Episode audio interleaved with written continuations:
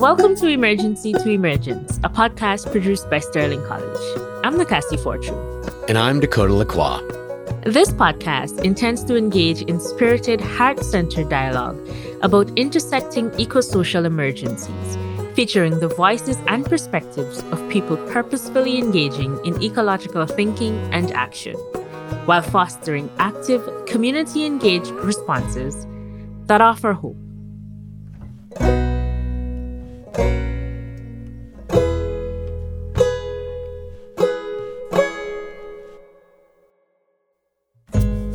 Today we're joined by the one and only Richard Miscovich, renowned author, associate professor, and bread expert. As an author, Richard penned From the Wood Fired Oven. He's an associate professor and department chair for the College of Food Innovation and Technology at Johnson and Wales University. He also teaches courses at King Arthur Flour and Sterling College's School of the New American Farmstead. Richard, so kind of you to join us today to talk about bread, baking, and just life in general. Yeah, thank you so much for being with us here today, Richard. Well, thank you, Nakasi and Dakota, and my extended Sterling family. As always, my interactions with Sterling people are great. And I just want to say for the people who are listening that I'm in uh, just south of Providence, Rhode Island, on the west side of Narragansett Bay, named after the Narragansett people who lived here before we did. How did you get involved in bread and baking, Richard?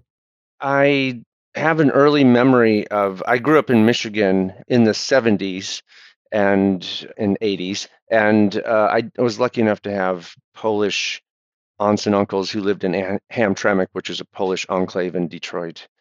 When they would come to visit us, they would bring uh, Polish baked goods like rye bread and to me, for someone living in mid Michigan in the 70s, it was like seeing food from a different era. Well, it was food from a different era. Something about seeing that food really, it seemed like it was something from a museum. It was, it was different than things that my folks bought. And my folks were interested in food because my father was in the Air Force, served in Vietnam, had a real predilection for being an adventurous eater Richard, could you tell us more about the adventures that your family took you on with food and where it's leading you in your adventures currently? I, I think the service, you know, my father being in, in the Air Force and being stationed in England and traveling to Europe. This was before I was born, but my my older sisters uh, were one of my sisters was born in England. My father traveled to North Africa a lot during that time, and then his time in Vietnam was very, you know, uh, transforming, and, and and he went to Thailand and kind of brought that back. So it it it seems kind of pedestrian now, but growing up in mid Michigan in the 70s, my my father was a big feta cheese and Kalamata olive fan and kimchi. You know, my father talked about kimchi when in 1976, and I think that really, you know, just kind of opened my mind to what kind of foods were out there and the foods that my mom and dad were willing to seek out. And um, and also my dad was interested in food. He cooked a lot. So i had a really good upbringing and uh, you know equality in the kitchen it was both of my parents making food. Richard you authored the book from the wood fired oven can you tell us what sparked this journey of bringing these elements and traditional practices together I feel like I'm very lucky in the, you know, that I happen to be born in the part of the world that at the time of the world when I was, in that the food culture in the United States was changing. And so I got interested. I was interested in bread baking as a young person. In fact, even worked in a proof and bake bakery in a grocery store during college. But it wasn't until about 93 when 1993 when I really got interested in baking bread at home. And, you know, for the people who are listening, you know, that was pre internet days. and um, it was harder to learn crafts like we, we can think about um, now, bread baking online.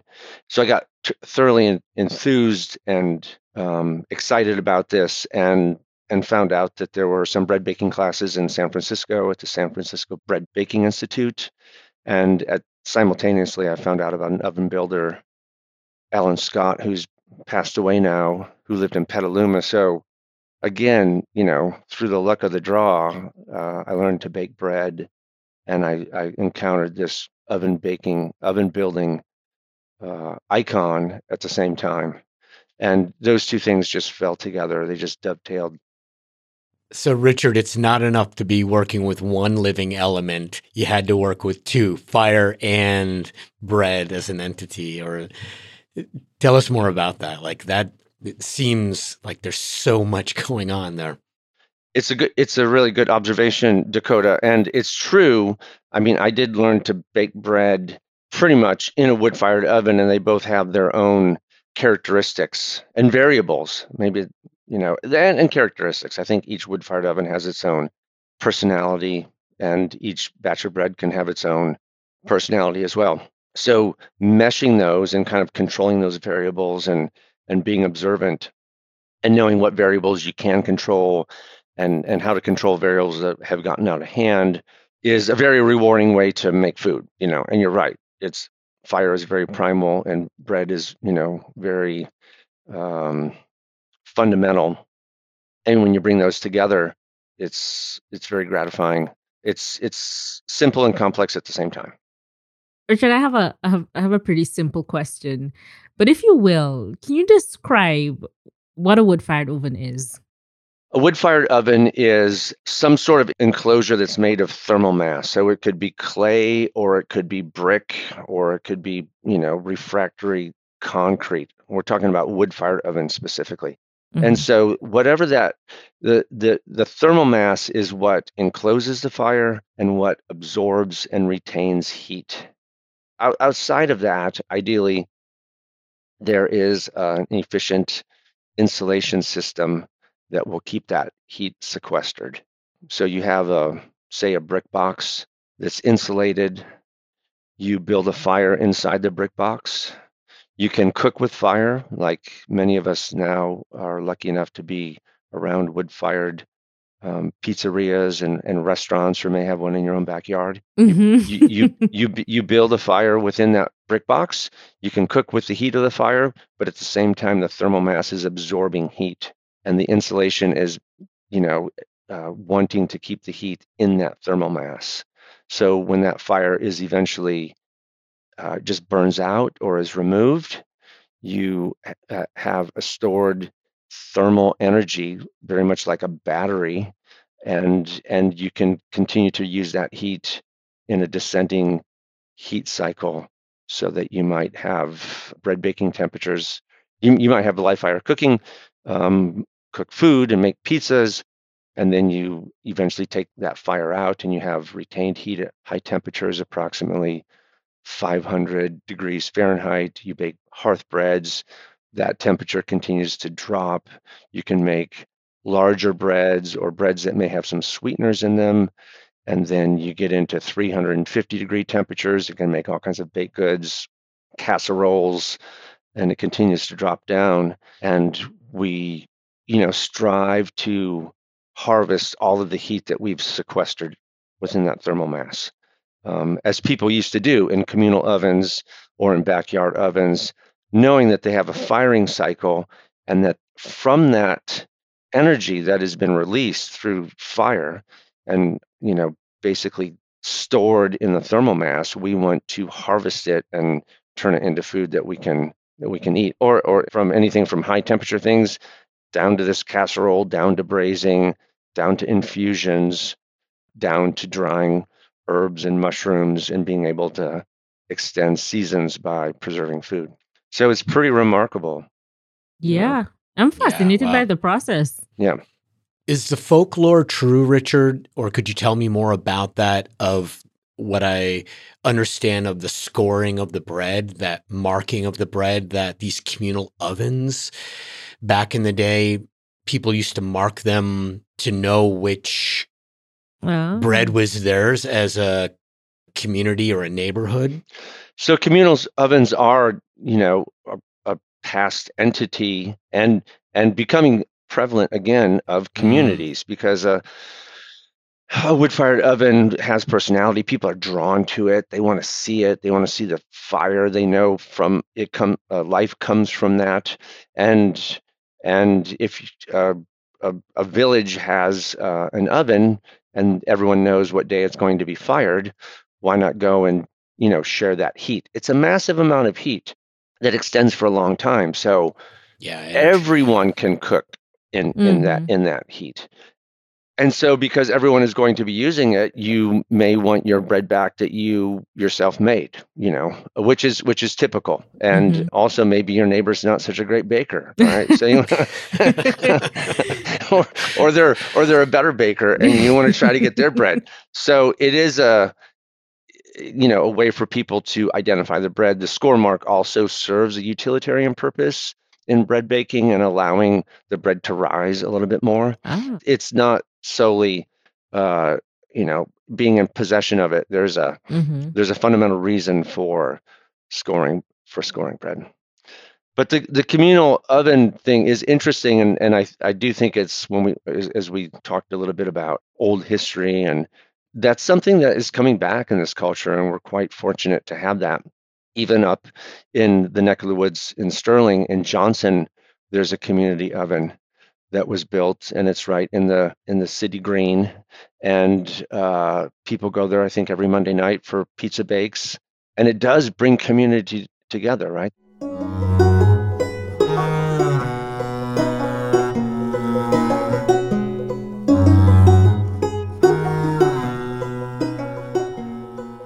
You use heritage grains a lot in your in your baking. Can you say what exactly they are and you know what are some of the benefits of using them? there are a lot of different classes of grains and and labels and i've been influenced in my uh, perception of grains by stephen jones uh, from the washington state university bread lab and we we all agree that we rejoice in heritage grains and we re- rejoice in heritage tomatoes and all of those foods that have lasted through generations or millennia on some quality or another. One thing that Dr. Jones said, and this was quite a long time ago, he's like, what we need to do is make sure that w- the food that we are growing is properly suited for the bioregion, you know. So the sake of growing some heritage grains in some parts of the world, it, it's romantic, but it might not be the best for yield. It might not be the best for that bioregion. It might not be best for flavor. And so what we need to remember is that although heritage and landrace and all of that is good. We want to preserve that seed stock. We also want to make sure that we're growing something that will do the best for us. And so we have a lot of those heritage grains that are around, and a lot of people have, you know, revived them. And it's amazing how many are in the marketplace. So there's that, and there's also in regard to, you know, baking methodology. Is this the best grain for this product? it's easy to you know think about apples i think it's easy for people to think about that like they're baking apples or apples are eating out of hand their apples are good for cider what grain you know what do you intend to do with that grain is that a leavened product is it fermented is it something that you need a strong gluten matrix i think those are the kind of the broader questions rather than the category of grain but how we intend to use it and where we intend to grow it What is getting the next generation of bread makers excited? What's animating everybody and what animates you? I'm I'm a super fortunate person because I, I work in uh, a university that one of the colleges is a culinary school, College of Food Innovation and Technology, and we attract really great young people, you know, who are interested in food and food systems and um, in a lot of different ways. And I just, you know, always want to take the time to say that the young people that I work with are, are you know, amazing. They're inquisitive, they're interesting, they're interested. I, I feel that young, and, in the same way, I'm fortunate, like I've given seminars at Sterling, and I'm like, these people are super cool. And the young people that I work with are super cool. And just, I, I think we always need to remind older generations that this generation has a lot going on, and some of their weaknesses are the weaknesses that we've handed them. So when I look around and see, you know, what's the interest, it's really interesting in the context of the artisan bread industry because I'm 53, and you know uh, the people who came into the artisan bread world with me, uh, we learned a lot of new information from our a lot of our friends from from Europe primarily, and we learned a certain way of doing it. And then we really are into another generation of of bread bakers, and they look at it differently, like every generation does. And they're like, "Well, why do you do it that way?" And I was like, "Because I learned how to do it that way." And they're like, "Okay, well, I'm going to do it this way." And Mm, yeah. and you're like, eh, "It's going to be a disaster," and it works out fine. And it's and it's great because we need another perspective to look at traditional rules and see how much we can bend them. I know that that baking is is a science, but I also wanted to know within bread baking if it's also an art. It it is, and it's also kind of intuition, Mm. and it's it's it's a uh, it's a a struggle always between, and this is I don't think will ever be answered. You know, is it a craft or an art? We actually have one, and we we call them essential questions uh, in our curriculum at Johnson Wales, and that's one of the questions: Is baking uh, a, an art, a craft, or a science?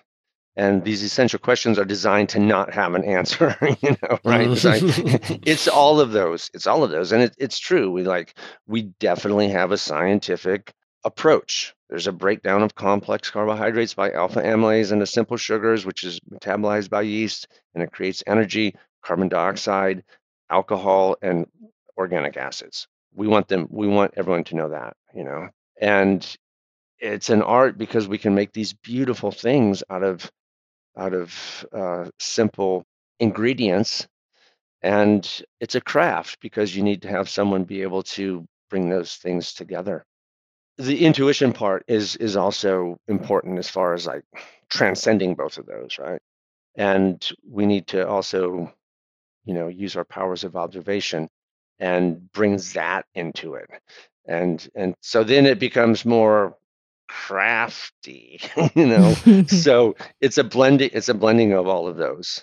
And and I think the best bread bakers have a science foundation. They have hand skills or you know what we kind of think of as an artist. And then they have this craft sense of, you know, this is how I manipulate my variables. This is how I use my paint or my clay or my wood or my flour to create something, you know, based on the characteristics of that ingredient.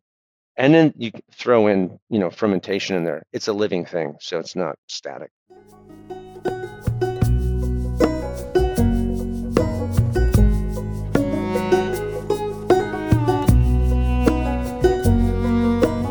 Well, you speak of all of these different inputs, Richard. Tell me or tell us, if you would, and our listeners, some of the concerns you have.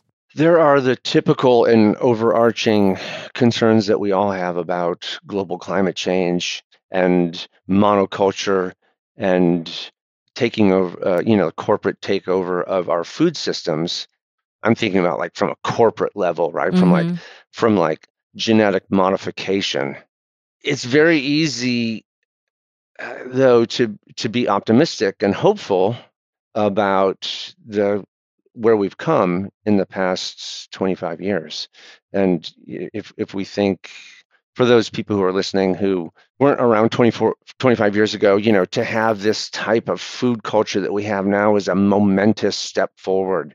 And those 1970s eras breads in mid michigan that i remember uh, we have so much that augments that. And those are still that that food culture is from the 70s is still out there but we have a lot of other opportunities for those of us who are fortunate enough to be able to be in a spot where we can procure those things and can afford to buy those things and that unfortunately is not the truth for a lot of people in this country uh, in this world.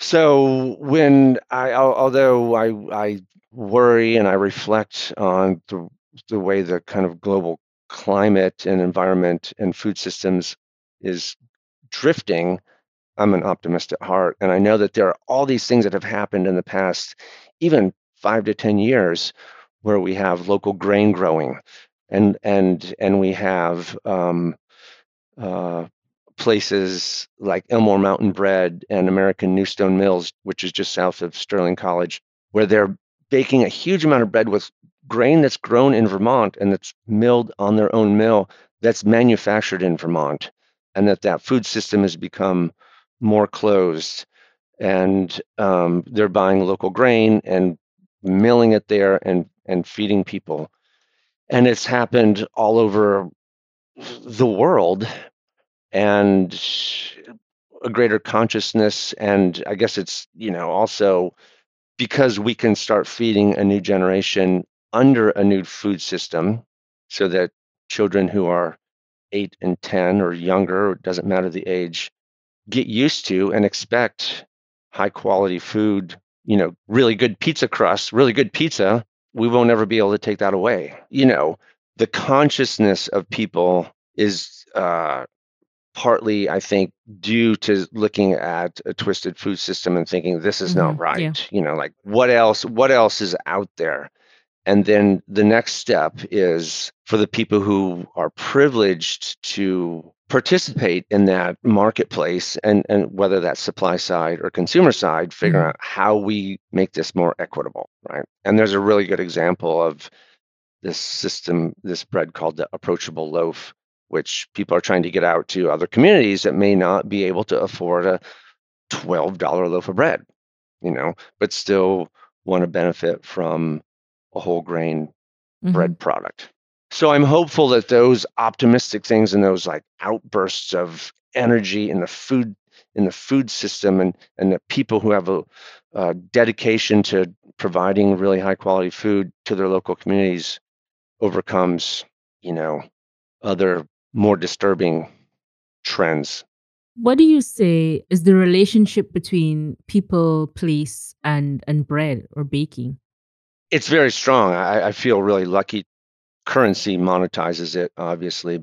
This fundamental food that is global and transcends so many uh, communities and cultures, right? So we have this staff of life, and and we have bread that's in South America and North America and Europe, and we think of things like baguettes, but we also have to remember there are things like Ethiopian injera and mm-hmm. North, North European yeah. rye breads. Yep. And even as globalization has happened and as the artisan baking world has come together, we see, you know, traditionally rice based and buckwheat based uh, cultures in Asia also embrace uh, more Western styles of bread and put their own twist on it. Mm-hmm. And really, it, you know, if you go a little deeper than bread, it's it's a grain based, it's grain based cultures and and whether it's um, rye of northern and eastern Europe, or buckwheat and rice of Asia, or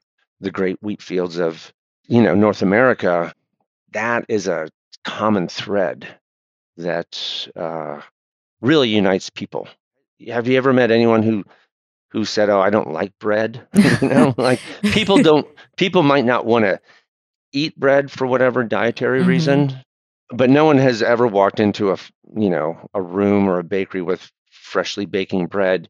Mm. and you could even include pancakes with that and biscuits and say oh man that smells terrible. You know no nobody nobody richard you just painted a whole picture in my head there. I just got like i just saw myself walking into a bakery with fresh oh and, and the smells and with some butter and it's just you got me very emotional right there. you, you just brought us a cinematic audience, right? Yeah. but just learning about, you know, the connections that are made because of bread and the stories that can be told about bread and around bread. So thank you again for for joining us today. Yes, and again, thank you so much, Richard, uh, for your time and and knowledge. It, has been fun. Yeah, no, thank you so much. It's always a, uh, a pleasure to speak to my friends at Sterling, and there's still lots of good work to do.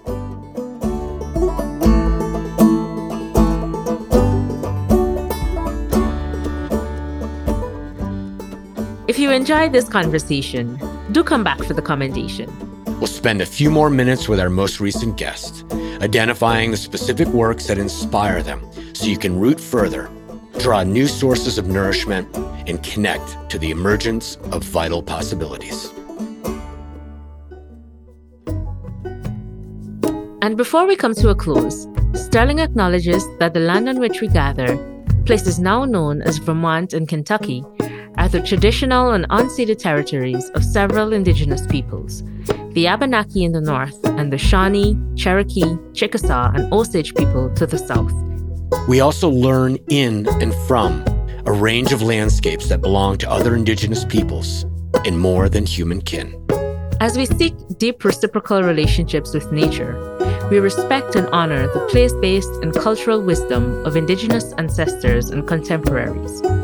Words of acknowledgement and intention are just a first step. We must match them with acts of respect and repair. Thanks so much for listening.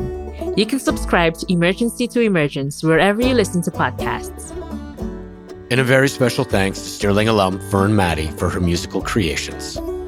For more information on how Sterling is advancing ecological thinking and action, visit www.sterlingcollege.edu. If listening has prompted something new to emerge in you, we invite you to share your thoughts as a written message or voice recording, which you can send to podcast at sterlingcollege.edu. Until next time, this is Emergency to Emergence.